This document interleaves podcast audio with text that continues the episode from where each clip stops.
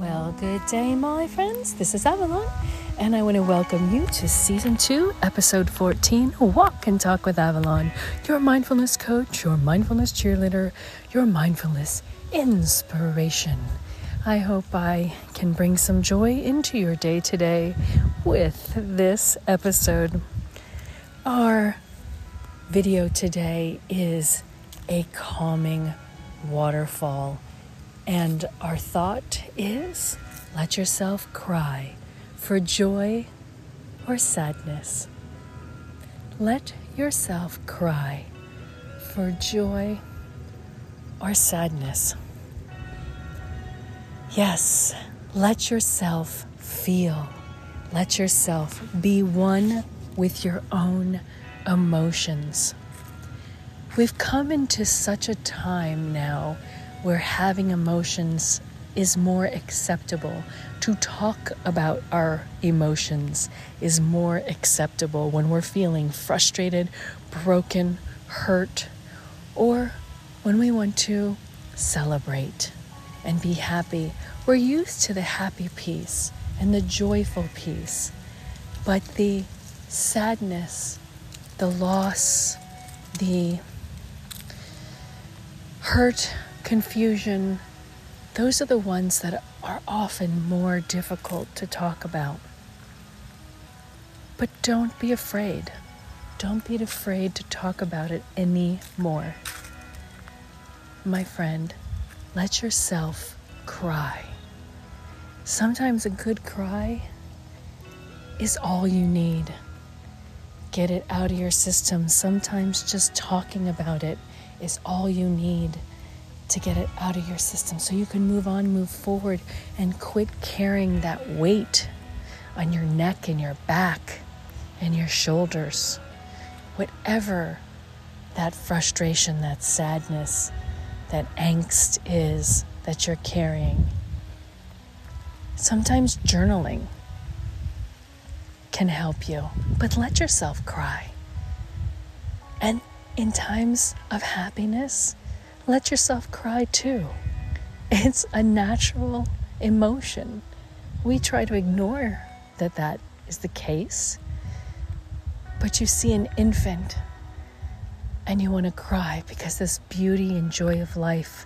You see animals, the joy and beauty of life, the seasons changing, an older person, the love between two people. Let yourself cry. Let yourself feel. We're so taught to be stoic and to not have emotions. And I don't care what your gender is, male or female. Let yourself have emotions.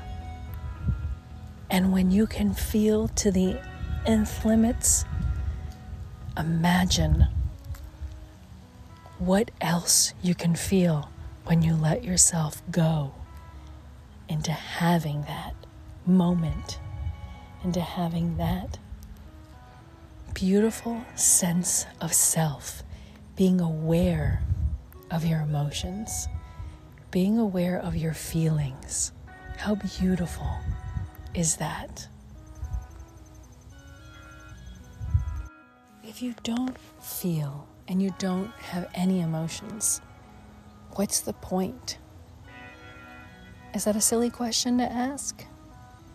What is the point if you have no emotions? If you can't laugh, if you can't feel pain, if you can't feel joy, if you can't feel anger, if you can't feel sadness, what's the point? You should enjoy everything to the fullest. This is your life. You can make choices to be there and be that person who people want to be around because they can talk to. They can express themselves through the highs and lows. And you understand because you're a beautifully empathetic person. Isn't that marvelous? Isn't that just wonderful to think? Your beauty and your joy, your empathy can change somebody's life. It can change your life, even more importantly. Let yourself have the feels, and you don't have to have them every day, all the time, over anything and everything, but just letting yourself have wonderment for life. You're on a timeline here. Why not make the best of it? Why not have the highest highs of joy and let yourself laugh, and that laughter into tears, but it's joy. And why not let yourself feel what it feels when it's the other side of life, and what can be the downs and the part of being human that we are, that we simply just are, part of this animal race. Feel the feels. Breathe the life. Do it up, my friend. Have those emotions. You've learned in school not to laugh when the teacher comes in or when something funny happens. A little anecdote. I remember a teacher saying, "This is not Saturday Night Live, this is Monday Morning Dead," when the kids were laughing. She was a tough, tough one, tough broad.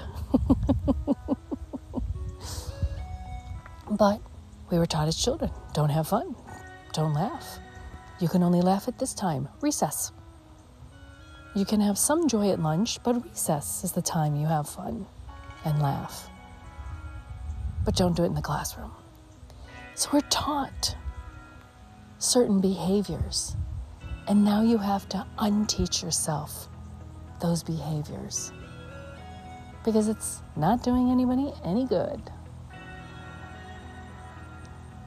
So let yourself start to feel, because how many times have you started to feel something and you turned it off? Oh, I don't have time for that right now. Take the time. If you've received a card, and cards aren't sent as often as they once were, take a private moment for you to read that. Because sometimes there's an actual intent, and it's not just sent by some computer that was checked off on somebody's calendar and someday. Sometimes there's a note. And sometimes you should take the time to write a note. At somebody's celebration, whether they're having a child or they've lost someone or it's their birthday. Take the time yourself so that you can let somebody else know how important they are, that you can let somebody know and have emotions too. Bring them some joy, bring them some tears. And it doesn't matter how much they do or don't feel. But do it. Let yourself say words that are honest and true and deep of meaning. That's the good writer. That's the good poet. I'm passing a small stream right now. That's what you're hearing. Oh my goodness. But to feel all the feels and enjoy a good cry. Hey, maybe that's the sound of water here to remind us to have a good cry, to have the joy and the tears to the nth degree, and just be. My friends, thank you for joining me on this mindful walk and talk with Avalon. I hope you have a deep-seated feeling day of magnificence. Until next time, but remember, I'm here to cheer you on.